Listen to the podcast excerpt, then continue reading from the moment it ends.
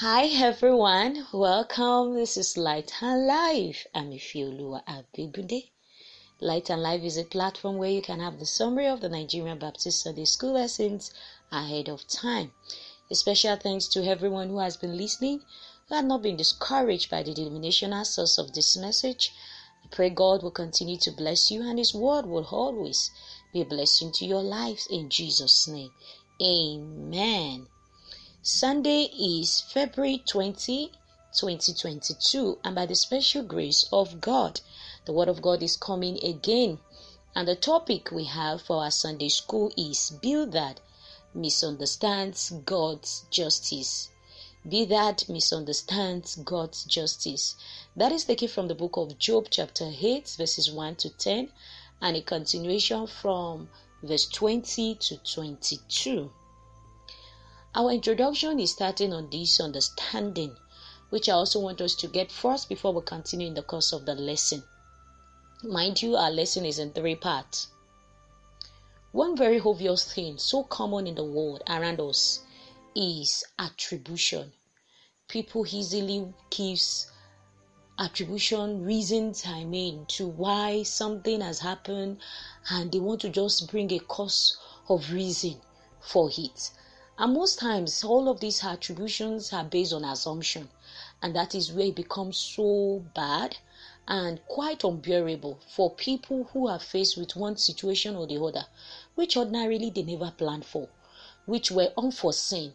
And while finding themselves in it, people who come around them, who even most times are expected to possibly become, you know, someone who will give them the comfort, the solace that they need, they're the same set of people who somehow is speaking forth, trying to pay, place reasons around what has happened. And in the end, the main essence of even becoming comforters they're supposed to be for whatever has befall these people and they need encouragement.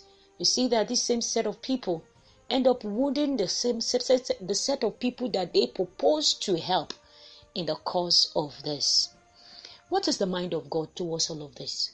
And what is God expecting us as believers to do, even when we see that bad things happen to good people. What should be our disposition towards it as believers? And even to us who are challenged, when we don't expect what happened and it happened, how should we go on bearing it? I pray as we continue, the Lord will minister greatly to our hearts and will be blessed in Jesus' name. Amen.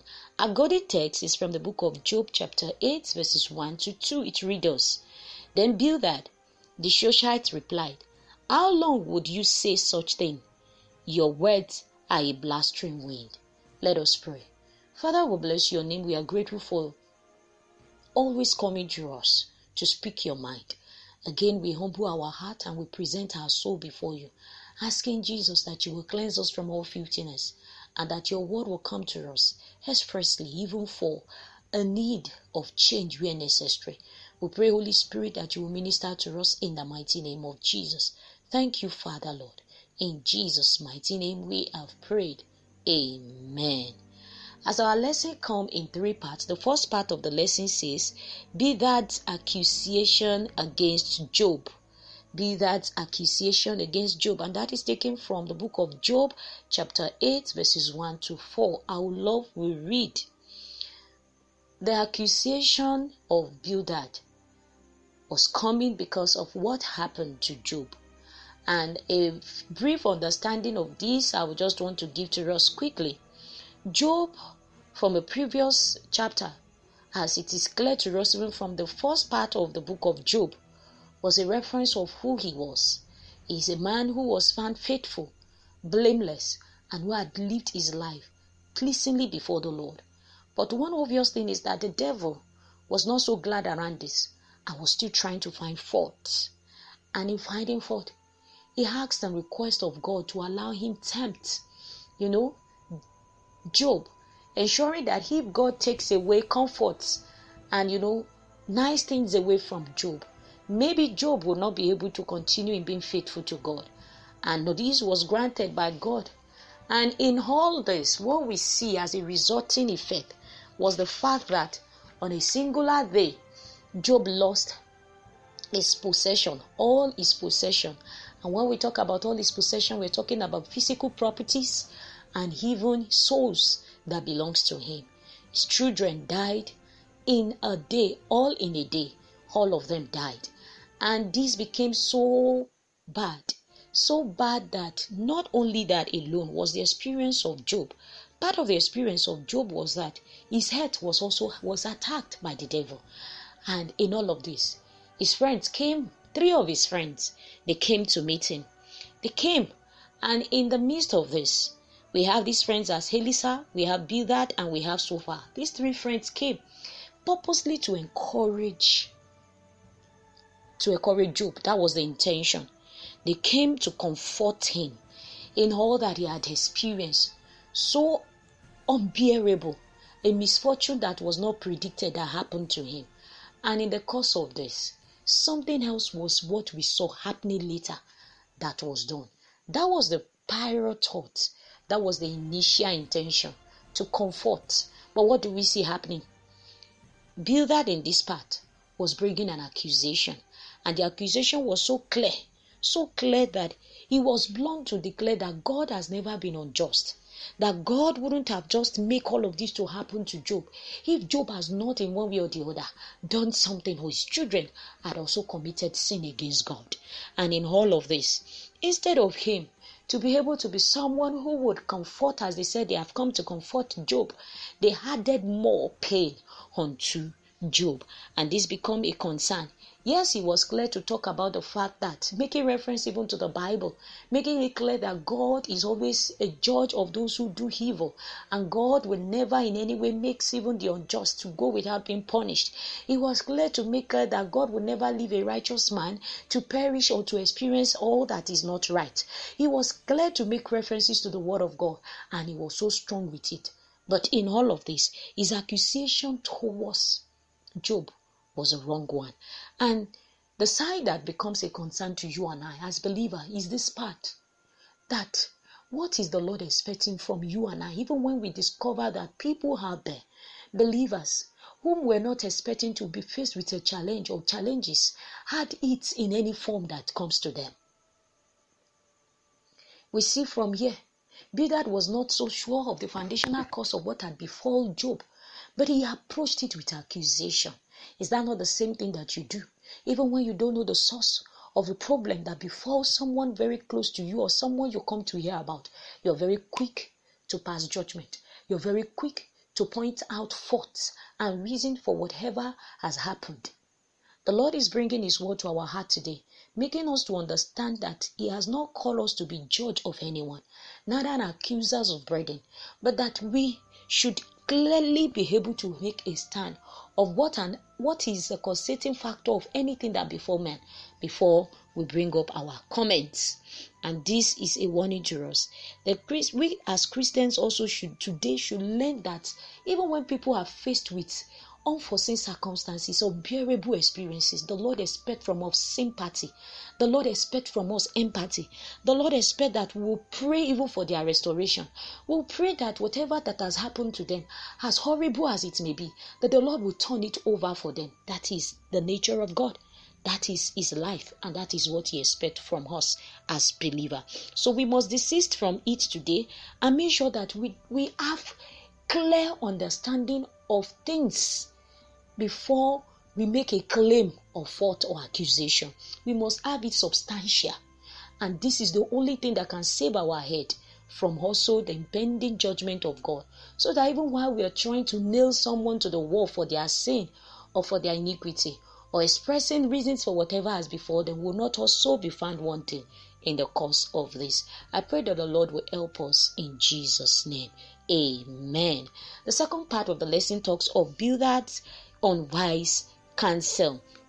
And that continues from verse 5 to 10. And from these verses, it is clear again that there is an unwise counsel that Bildad is also trying to bring up to Job. He was making it clear that Job, as he has been, as he has been able to assume, you know, from his assumption now is preferring solution. His assumption is that Job and his children must have sinned against God, and that is why he is experiencing this. And now his counsel is that for someone who had sinned, he should go before the Lord, humble himself, and ask for forgiveness. And that in his forgiveness, obviously, for a contrite heart and a, for a, a contrite heart and a broken one, the Lord will definitely restore such life and bring him back even to his place. And he was saying all of this. But his accusation were wrong, and his advice this time around was also very wrong and look at it. What makes it wrong is that he really did not know what was the experience or what was the result of what happened to Job. And this unwise counsel of Job of Bildad was because the travail that happened to Job was not because of a sin that he had committed.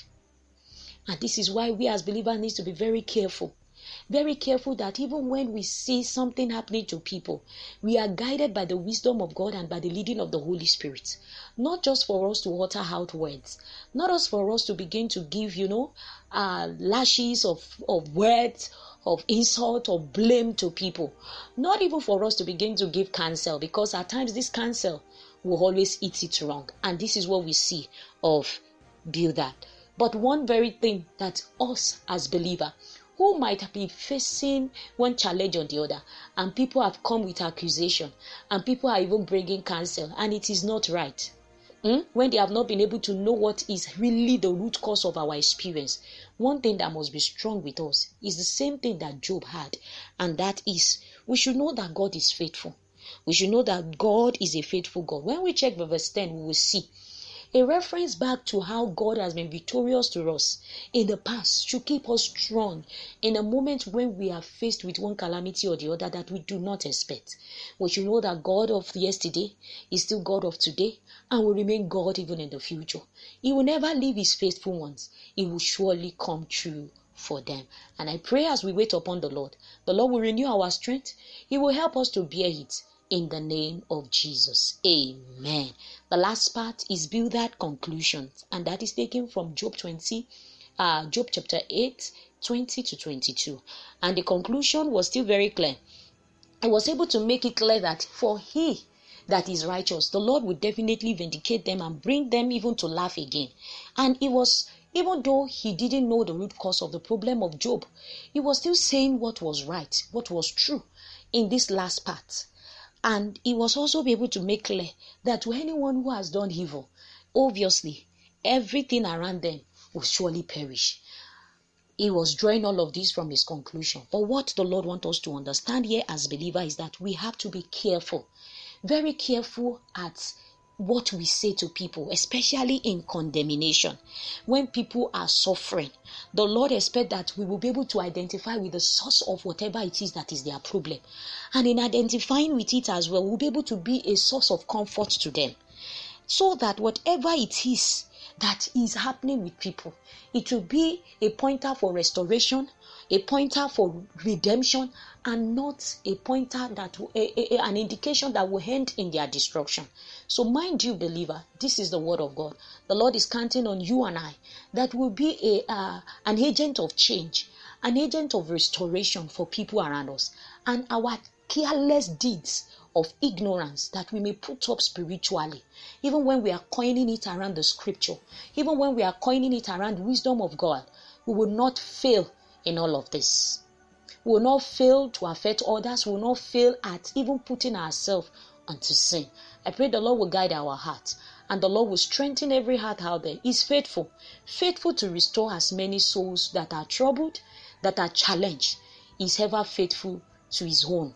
And I pray that in all situations, the Lord will continually come true for us in the mighty name of Jesus. We've come to the end of our lesson, and I want to encourage us that God is a rewarder of those who wait upon him.